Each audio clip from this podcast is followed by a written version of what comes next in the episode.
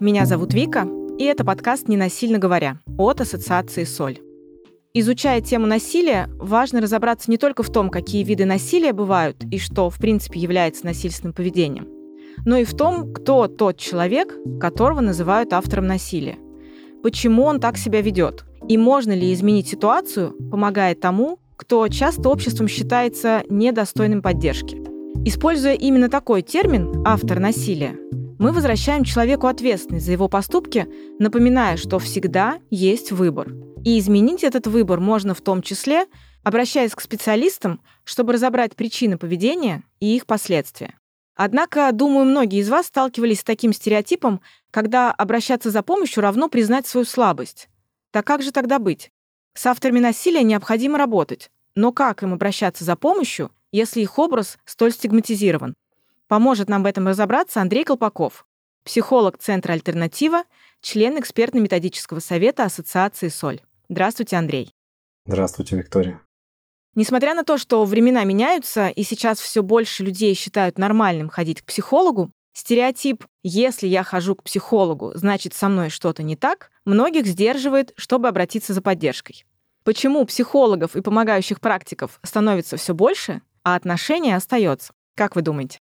Мне кажется, что все-таки отношение меняется. У меня есть опыт достаточно большой работы именно с обращениями на телефон горячей линии и электронные письма, которые приходили к нам в центр. И я работал с ними приблизительно 10 лет. И я видел, как эта история менялась. Если говорить о нашем центре, мы, наверное, были одними из первых, если не первые, кто стал работать с темой психологической помощи людям, которые совершают насилие. Даже термин «автор насилия» относительно новый в этом смысле. И я помню, что даже он менялся в процессе нашего позиционирования. Мы долго думали о том, как и что написать о себе на сайте, чтобы люди стали к нам обращаться. Как объяснить им, кто мы такие. И долго разбирались в том, кто эти люди. У нас были только гипотезы определенные, как это обычно, наверное, в маркетинге бывает. Самое лучшее – это обычно просто спросить своего потенциального клиента или посмотреть на него. И, конечно, вы правы, когда мы работаем с насилием, то эта тема такая достаточно табуированная, как само слово насилие. У меня, пожалуй, даже были группы, группа родителей, например, одной из которых я помню. Одна из последних проходила она в прошлом году. Там собралось около 12 человек. Это были мужчины и женщины, папа и мама. И одна мамочка сказала, что мне вот очень некомфортно, я вообще не хочу этот термин использовать, он мне не подходит. И это интересно, потому что когда люди набирались, там было это слово, и она пришла. Мы, конечно, не стали выгонять ее, нам просто было интересно, почему так происходит, и мы в рамках группы стали это обсуждать.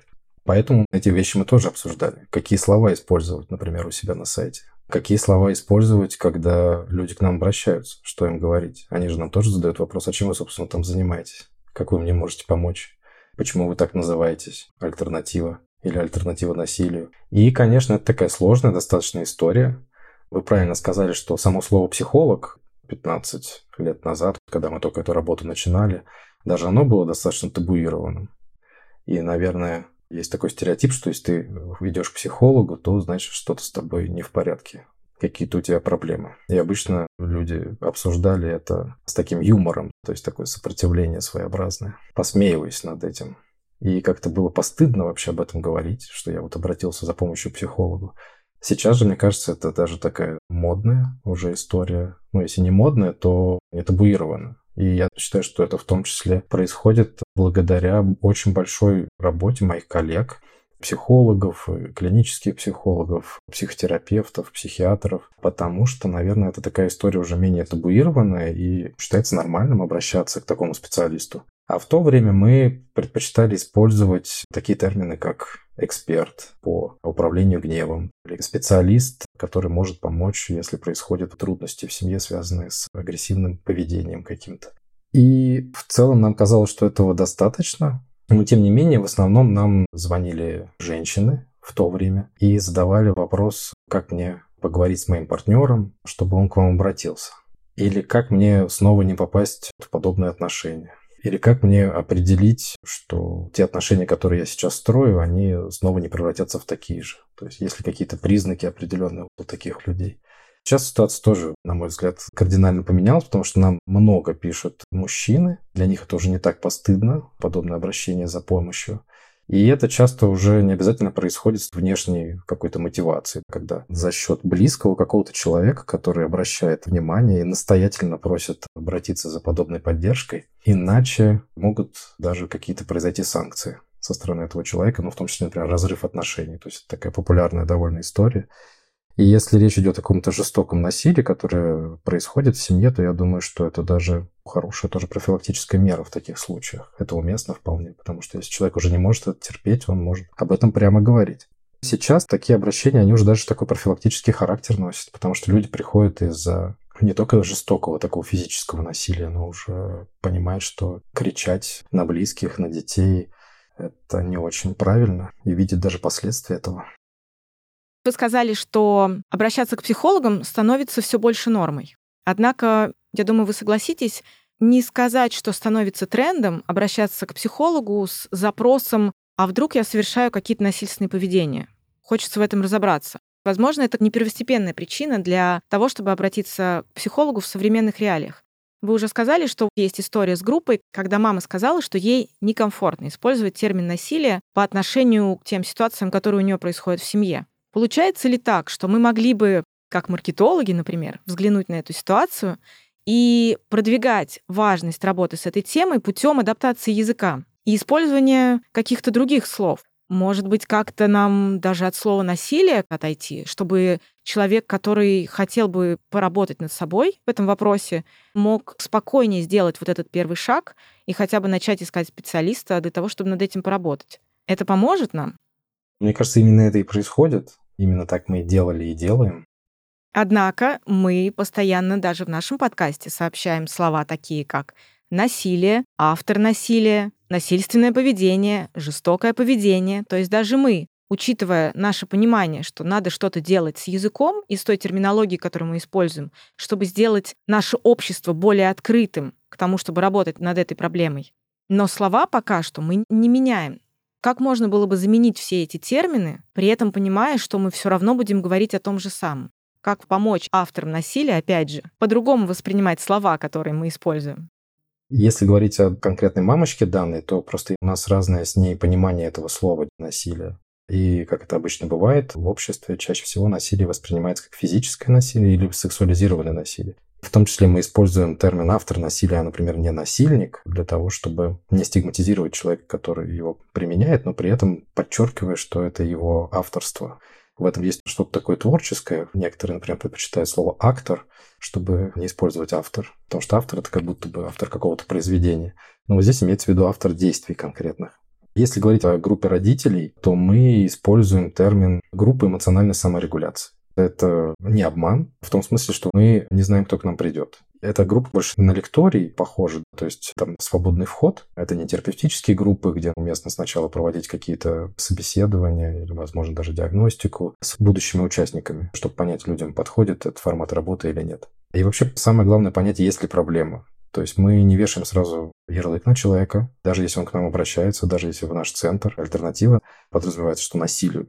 Там нет слова насилие, а альтернатива мы делаем акцент на решении проблемы. Мне кажется, это тоже важная история, потому что с насилием работать можно, мы знаем как, и предлагаем попробовать. Дальше уже на нашей встрече, когда собирается группа, мы уже обсуждаем самые разные термины, в том числе, которые вы наверняка с моими коллегами здесь обсуждали. Чаще всего те, которые рядом друг с другом используются или стоят, или путаются. Это насилие, конфликт, агрессивность, скандал. Для нас более важно то, как это воспринимает человек. И мы с ним это обсуждаем и говорим ему то, как мы это воспринимаем. И для него интересным оказывается, что можно по-разному воспринимать различные термины. А есть очень сложные термины, как, например, понятие семья, дружба, ответственность, любовь. И на самом деле люди могут очень долгое время вместе жить и по-разному воспринимать это. И в том числе друг на друга обижаться из-за вот этого разного восприятия. Поэтому для меня совершенно нормально любое отношение к самым разным словам. Для меня важно только, чтобы это можно было обсуждать. Как говорит один мой коллега, и мне это очень нравится, насилие – это когда нет возможности задавать вопросы. Клиенты, когда к нам приходят, мы даем эту возможность. Как и нашему клиенту задать эти вопросы, так и очень много вопросов задаем ему. Иногда они не очень приятные, если они касаются каких-то эпизодов конкретных, которые происходили. Но он в том числе учится на них отвечать, и он видит, что с нашей стороны нет какой-то обвинительной в этом смысле позиции. Мы просто искренне пытаемся разобраться в том, что происходит, и мы искренне пытаемся понять, как человек понимает определенные слова, если опять же говорить вот об этой мамочке. Если возвращаться к маркетингу, то я думаю, что можно сделать так, как мы, собственно, сделали. Я не знаю, насколько это идеально. Мы, конечно, посмотрели, как это обычно делают коллеги в других местах, и что-то своего добавили, и, конечно, используем тот опыт, который у нас есть. И мы, конечно, предпочитаем не использовать такую явную обвинительную позицию. Мне кажется, этого и так достаточно вокруг этого человека. Мы скорее указываем на то, что есть определенное решение, та самая альтернатива, описываем то, что может происходить гипотетически в семье этого человека. Условно говоря, если вы замечаете, что есть какие-то толчки, крики, вы выходите из себя, обижаете своих близких, бьете какие-то предметы, бьете кулаком об стенку, видите, что есть описываем последствия того, что происходит, что люди начинают вас бояться, меньше с вами разговаривают, не встречают вас так, как встречали, когда вы приходите с работы. И тогда, мне кажется, человек может на это посмотреть, увидеть, о, да, наверное, это про меня, как-то это со мной действительно происходит в последнее время. И почему бы мне не прийти, не потратить 50 минут своей жизни и попробовать ответить на этот вопрос, вообще про меня это или не про меня. То есть первая встреча – это именно ответ на вопрос, а есть ли какое-то действительно насильственное поведение с моей стороны. Если близкие на это обращают внимание, то уже достаточно, мне кажется, информация от них, чтобы пойти и попробовать посмотреть на себя со стороны, попробовать проверить эту историю. Я как раз хотела остановиться на этом моменте. Вы говорите, бывает, человек задается вопросом. Я применяю какое-то поведение, возможно, оно может быть насильственным. И об этом хорошо бы найти время поговорить, найти специалиста, с кем это обсудить. Однако, с другой стороны, опять же, вы об этом сказали, часто причина обращения к специалисту — это чисто внешняя мотивация. То есть о том, что есть какая-то проблема, говорит кто-то близкий. И мы помним о том, что есть правила в ассоциации, работают с насилием только по собственному желанию. Нельзя насильно привести кого-то в кабинет к психологу, чтобы над этим работать. Это будет нерабочая схема. И получается так, что момент прихода к психологу имеет две стороны. Мои внутренние ощущения и внешние ощущения тех людей, которые меня окружают. Однако часто бывает так, что мои внутренние ощущения я для себя я как автор насилия, могу оправдывать тем, что все, что я делаю, я делаю не потому, что мне этого хочется. А поэтому, почему я должен обращаться за помощью, если я это делаю не по собственному желанию? Мы уже не раз сталкивались в наших выпусках с этим стереотипом, который называется очень просто «меня вынудили». Кто-то так себя повел, что я был вынужден так себя вести. Как в этот момент обращаться за помощью? Ведь я же не виноват. Мое поведение — это следствие того, что кто-то сделал до меня. Как будто бы, опять же, рассуждает автор насилия, нет причин мне обращаться за помощью. Пусть обращается тот, кто меня вынуждает на это снова и снова. И я тогда перестану себя так вести. Мне кажется, это чаще всего и происходит за счет внешней мотивации. Она, мне кажется, есть всегда. И это хорошо, что дают обратную связь близкие.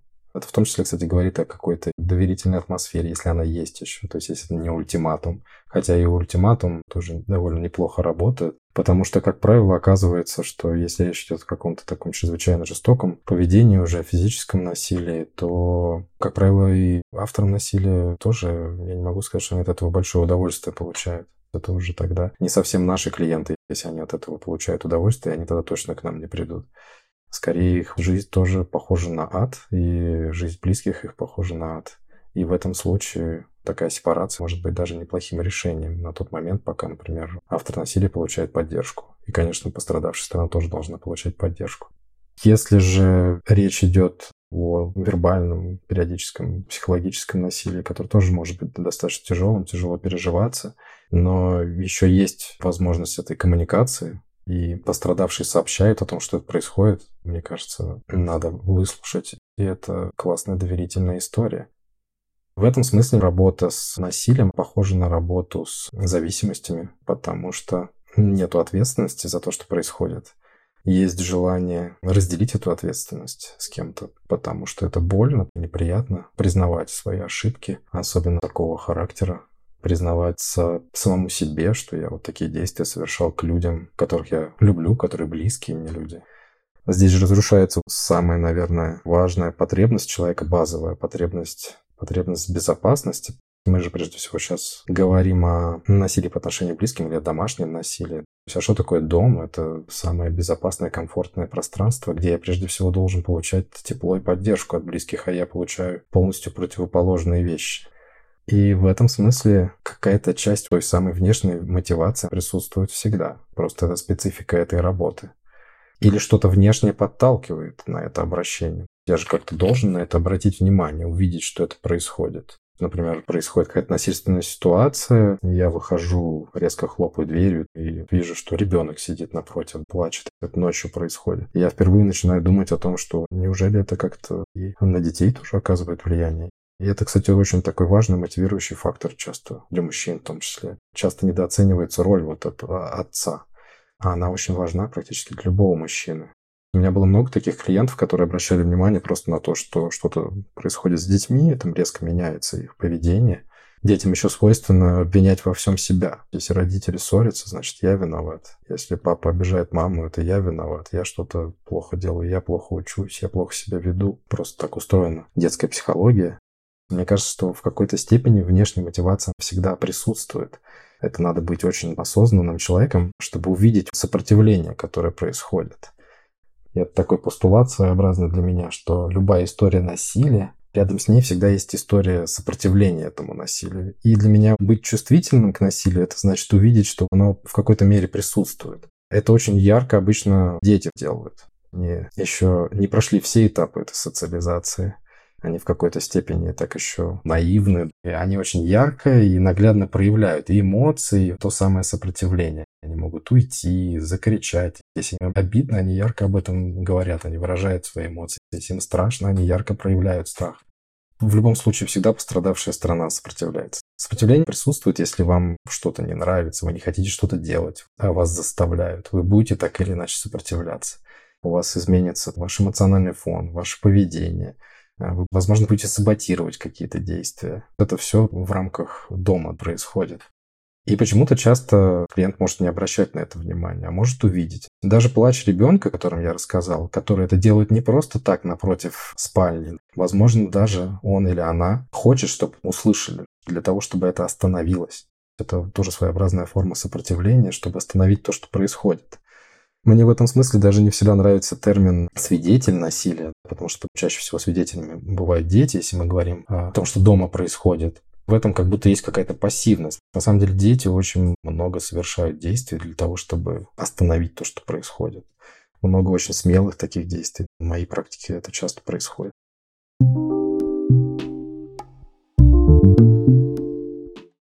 Бывают чувствительные люди. А если человек не чувствителен, и не может его определять как таковое. И помимо этого у него нет идеи разделять ответственность с кем-то, а есть идея переложить ответственность за ситуацию на другого человека то это тот момент, когда человек, совершающий насильственное поведение, просто не пойдет работать над собой. Он не видит в этом проблемы и, соответственно, не будет обращаться за помощью.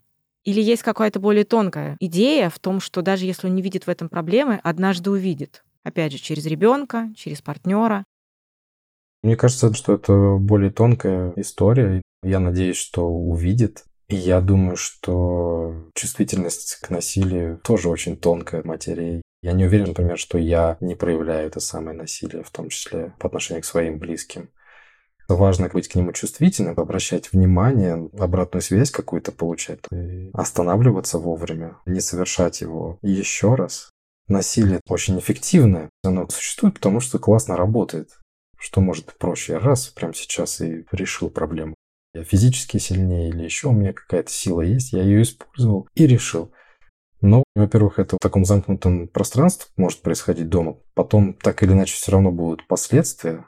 И последствия эти будут такие очень долгосрочными, к сожалению. Потом будет еще сложнее решить эту ситуацию. Плюс я, может быть, как-то привык решать вопросы именно таким образом как это было привычно в моем детстве или в моем окружении. Может, я не видел других примеров. Я не пытаюсь сейчас оправдать людей. Я просто обращаю внимание, что важна история каждого конкретного человека. И мы вместе исследуем то, что происходит или произошло, для того, чтобы это не повторилось, и пытаемся найти ту самую альтернативу. Поэтому это очень всегда тонкая линия. Я думаю, что всегда есть какая-то внешняя мотивация. Насилие, оно же во взаимодействии происходит так или иначе. Оно может быть, конечно, и на себя направлено, но, как правило, то, с чем мы работаем, это все-таки насилие во взаимодействии, потому что насилие в близких отношениях подразумевает определенные отношения. Это действие, которое совершается одним человеком по отношению к другому человеку. В этом смысле оно социальное всегда. Кстати говоря, о взаимодействии. Мне кажется, можно наблюдать некоторые эмоциональные качели, когда с одной стороны, человек, совершающий насилие, готов принять ответственность за свои действия, и при этом он испытывает чувство несправедливости от того, что пострадавшая сторона и правда могла совершать какие-то действия или говорить какие-то вещи, которые болезненны для человека. И вот это, опять же, тонкая такая история про взаимодействие. С одной стороны, я согласен, я поступил плохо. Но я поступил плохо, потому что произошла вот такая ситуация, которая мне, правда, сделала больно.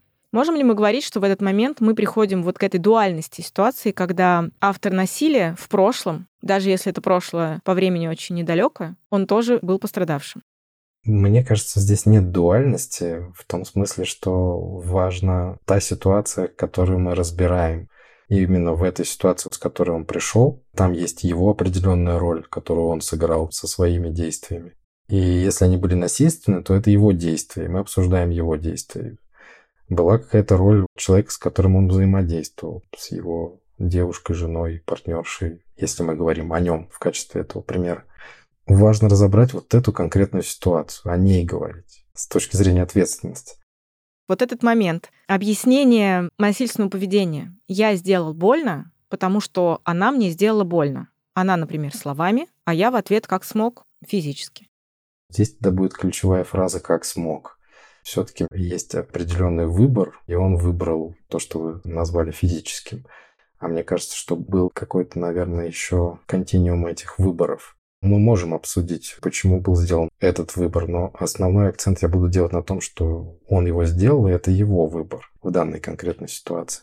Я соглашусь с тем, что это было, возможно, для него очень больно, неприятно слышать я не буду это отрицать. Это его или ее чувства, ощущения, которых он со мной делится.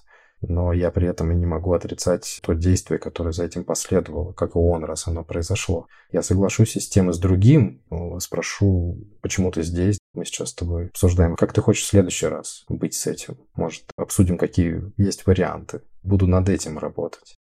И получается, основная идея работы будет, что если такие ситуации будут еще повторяться, то человек будет делать иной выбор. Например, если в первой ситуации, по причине которой он обратился за помощью, это было физическое насилие, то в следующий раз он ответит, например, также словесно. А потом, проработав эту историю, он вообще не ответит грубо и не ответит никаким вариантом насильственного поведения. Это такая будет динамика работы?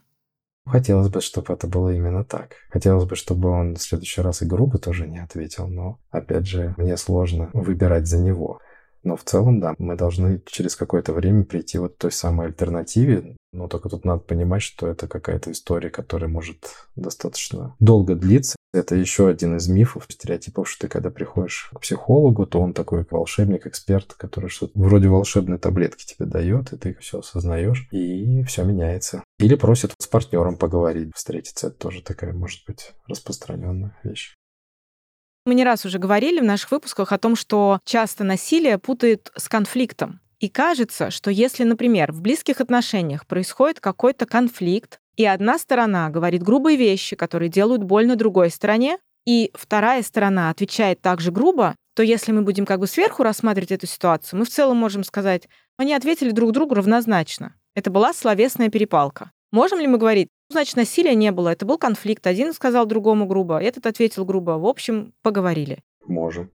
То есть как бы это тот момент, над которым, возможно, уже не стоит работать как над насильственным поведением, но стоит поработать над тем, как более корректно и мягко проводить конфликты внутри близких отношений. Вести себя в рамках конфликтов. Например, можно к семейному специалисту пойти модерация какая-то нужна, безусловно. Человек, который будет обращать внимание, что сейчас, по-моему, вы ведете себя чрезвычайно эмоционально. Это не помогает выстроить коммуникацию. Давайте остановимся и послушаем друг друга. А в ситуации насилия это достаточно сложно, потому что если есть, например, страх, то я могу предположить, что не всегда пострадавший человек будет готов говорить правду, например. Может, вообще будет молчать всю встречу, ссылаясь на плохое самочувствие. И еще неизвестно, что произойдет, когда они вернутся домой, как они оба интерпретируют то, что будет происходить на встрече. Поэтому это возможно, но достаточно рискованно.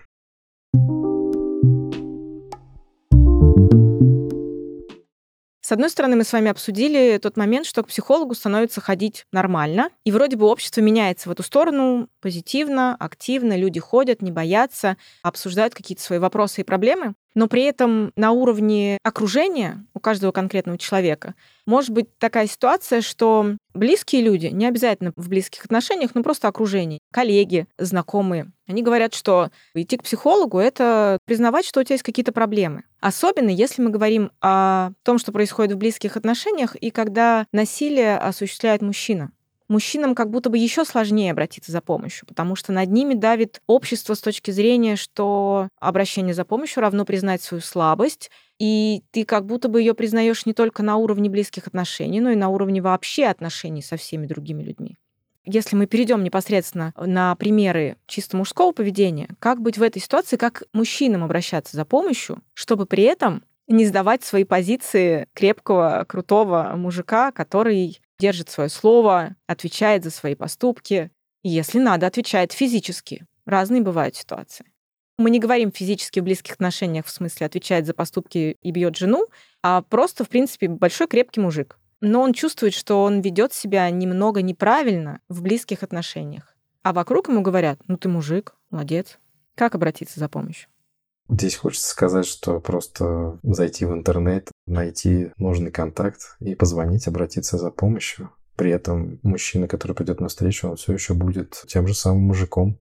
Может быть, может помочь, если вы, как мужчина, скажете другим мужчинам о том, что если есть какие-то опасения, что вас не так поймут, или, условно говоря, не свергнут ваши какие-то мужские качества, может быть, просто тогда мужчинам идти к мужчинам, и, как говорится, мужики договорятся на уровне просто понимания психологии мужского поведения. Хотя, конечно, психологи женщины тоже в какой-то мере понимают мужское поведение, просто потому что они этому обучаются. Но вы, как мужчина, может быть, на гормональном уровне сможете лучше понять другого мужчину и, соответственно, ему объяснить как можно иначе. Может быть, такая подсказка? Нет. Выбирать — это хорошо. Если есть выбор между специалистом, мужчиной, женщиной, это классно профессионализм человека с полом, безусловно, не связан.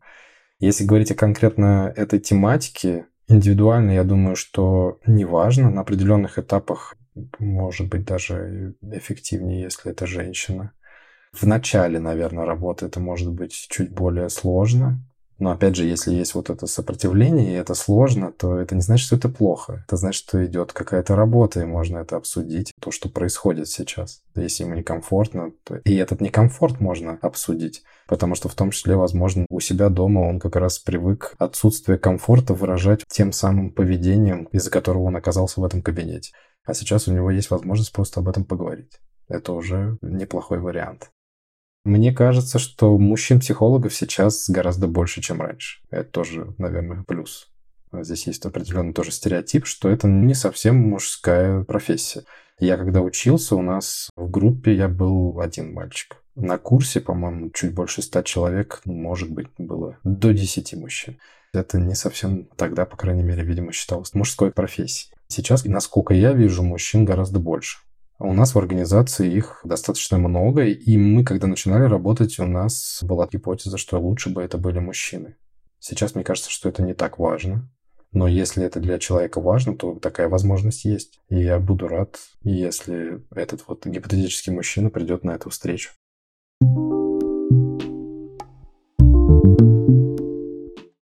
Не получится ли так, что если человек обратится за помощью, чтобы поработать над своим насильственным поведением, он в процессе работы больше потеряет, чем обретет? В том плане, что, согласитесь, есть такое мнение, что, например, в детско-родительских отношениях для того, чтобы ребенок тебя послушал и был удобным для тебя ребенком, правда, быстрее, по времени точно быстрее, условно, хлопнуть ребенка по попе, чем объяснять и аргументировать, почему надо сделать так, а не иначе, особенно если ребенок категорично говорит нет. Или, например, можно, изменив свое поведение, потерять некоторый авторитет у себя в семье или в своем окружении. И получается, ты вроде над собой поработал, перестал проявлять насильственное поведение, но ты как-то много потерял. Раньше было удобно, хлопнул, топнул, все быстрее среагировали на тебя. Теперь ты тратишь на это время, рассуждаешь, объясняешь, выбираешь слова, а раньше не надо было. Как-то плюсов стало меньше в том, что ты стал менее жесткий. Не может быть такого? В такой логике может, конечно, да. Придется от всего этого отказаться, а не очень понятно, что есть вместо этого. А вот что есть вместо этого, для этого, собственно, нужно со специалистом достаточно долгое время работать. Да, это сложно, такое получается. Нужно найти новую модель целую поведения, модель взаимодействия со своими близкими и с другими людьми, видимо, тоже. И это сложная история, действительно. Но мне кажется, в стратегической перспективе, ретроспективе, человек получает гораздо больше. Теряя много сейчас, ты обретаешь много потом? Тут надо разбирать, составить список плюсов и минусов, такой свод-анализ провести, что человек теряет, а что приобретает. Если его устраивает такая культура домашняя, основанная на авторитете и на страхе, и он не хочет никуда обращаться, наверное, сложно его как-то переубедить. Что он здесь теряет, Здесь вопрос еще в том, что такое авторитет. Откуда вот эта мысль, что если он перестанет использовать насилие, если мы считаем, что он это использует сейчас, то исчезнет авторитет. Почему авторитет можно строить только с использованием насилия? Как будто такой постулат получается в том, что вы сейчас говорите. Я понимаю, что вы это делаете в качестве такого гипотетического примера, чтобы мы могли подискутировать, но вот это у меня вызывает сомнение. Мне кажется, можно как-то выстроить авторитет по-другому. Как раз получается в работе, в том числе над этой темой, и понимание авторитета тоже будет выстроено иначе. И да, как будто бы в будущем плюсов будет гораздо больше. Когда твой выросший ребенок, обернувшись назад, поймет, что он уважал тебя, а не боялся. И именно это было причиной определенного поведения ребенка. Не страх, а уважение. Да, всегда очень важен контекст происходящего, детали.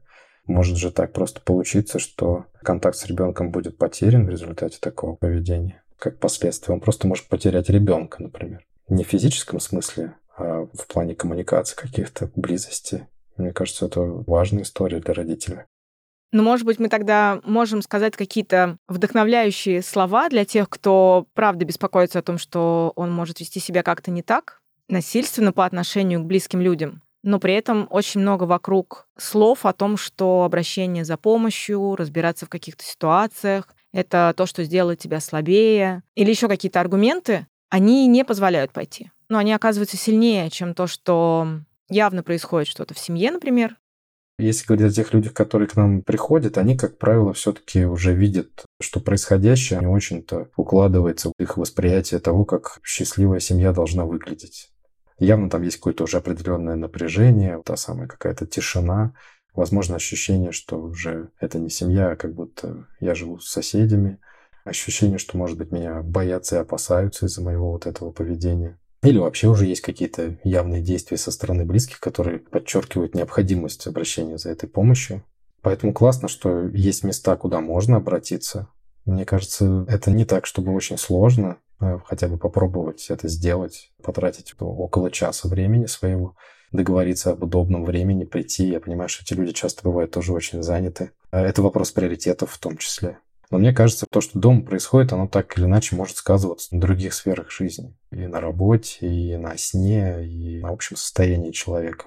А самое важное, что есть организации, которые работают с насилием, они знают, как это делать, и туда можно прийти, и те, кто туда придут, всегда выслушают без обвинений, постараются разобраться, что происходит, и постараются помочь. И это могут быть и мужчины, и женщины, и это всегда будут достаточно хорошие специалисты, потому что и опыт уже достаточно большой есть работы с этой темой.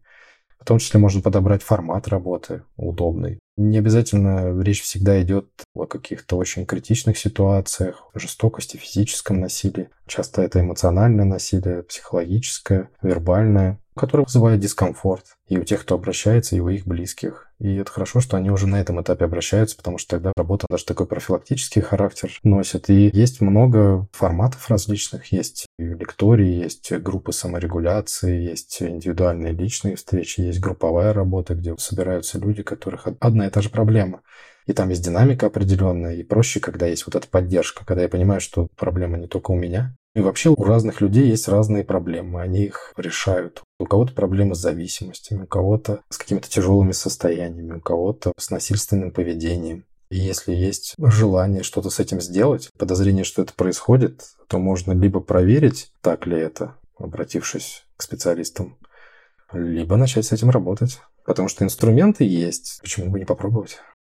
В завершении нашего выпуска я хочу уточнить такой момент. Получается ли так, что если мы задаемся с самого начала выпуска о том, как обращаться за помощью, мы говорим прежде всего о тех людях, если мы вспомним выпуск про виды авторов насилия, которые насилие совершают исходя из самых разных причин, но основная причина не потому, что они хотят эту силу проявлять осознанно, не потому, что они осознанно понимают, что благодаря тому, что они делают, они будут легче добиваться всего того, что они хотели бы добиться. Это не те маргинальные, ужасные люди, которых в том числе называют чудовищами, мы тогда это обсуждали в выпуске. Это все таки люди, совершающие насилие, осознанно или неосознанно, и готовые что-либо менять в своей жизни. Если же мы говорим об авторах насилия, которые совершают его осознанно, больше того, они знают о последствиях и поэтому часто насилие это совершают скрытно, то вот эта группа людей не будет обращаться за помощью. И больше того, вы как специалисты тоже не будете брать их в работу, потому что это тот момент, когда желание что-либо изменить отсутствует. Я все-таки верю, что насилие всегда преднамеренное, и есть определенная периодичность, то есть не один раз оно происходит. Раз не один раз, то это всегда преднамеренная история. Поэтому если мы говорим о насилии, то для меня это всегда речь о преднамеренном каком-то действии. Если есть преднамеренность, то есть осознанность, есть выбор. Я в это верю. И даже те ребята, которых мы, видимо, говорим, когда используем слово «аффект», «я взорвался», если это на регулярной основе происходит, то все-таки, мне кажется, там можно говорить об осознанности. А если человек использует уже насилие намеренно как инструмент, открыто знает, что он его использует, и не планирует ничего менять, то да, скорее всего, он просто не обратится. Каких-то возможностей внешней мотивации в этом смысле на уровне каких-то других институтов пока нету. То есть, условно говоря, когда на обязательную психологическую работу направляют людей, хотя такая практика есть в мире, но даже там, где она есть, эффективность гораздо ниже, приблизительно в два раза ниже, около 50%, хотя это тоже немало, на мой взгляд. Но если говорить о том, как мы работаем, о тех реалиях, в которых мы сейчас это делаем, то да, Скорее всего, это будут люди, которые все-таки в какой-то степени понимают, что проблемы существуют, переживают по этому поводу и поэтому обращаются. Хотя могут говорить и о других проблемах. Условно говоря, я пришел, потому что семья моя разрушается. Но мы не занимаемся восстановлением отношений. Вот это очень важная история. Мы работаем над тем, чтобы насилие было остановлено. Но, безусловно, это может положительно повлиять потом и на построение отношений. Потому что если его нет, то вы лучше друг друга слышите, вы можете разговаривать. И тогда вы можете попробовать сделать это заново, если оба человека к этому готовы. Или, например, у вас есть общие дети, поэтому так или иначе все равно придется как-то договариваться, как быть в этих новых реалиях. Ну, а чтобы была построена какая-то коммуникация, тоже классно, чтобы не было бы насилия. Люди обращаются. Они все чаще открыто пишут о своих переживаниях по поводу того, что с ними происходит. Называют вещи прямо насилием. Это интересно. Мы не ставим клеймо на человека. К нам, когда приходит, мы пытаемся разобраться, так ли это на самом деле, что происходит, не конфликт ли это, нет ли каких-то других возможностей решения этой проблемы, потому что это может быть действительно какая-то работа с семейным специалистом, семейным терапевтом или другой формат. И если это так, то мы можем предложить много разных вариантов. Первый этап – это всегда все равно вводная встреча, определенная диагностика. Посещаемость, интерес к этой теме достаточно высокий. Работы достаточно много, насилие существует уже тысячелетиями, продолжает существовать. Но мне кажется, что в нашем обществе люди более чувствительными становятся к этой теме. Не так страшно уже обратиться за помощью к специалистам. Они больше об этом пишут, говорят, спрашивают, и это хорошо.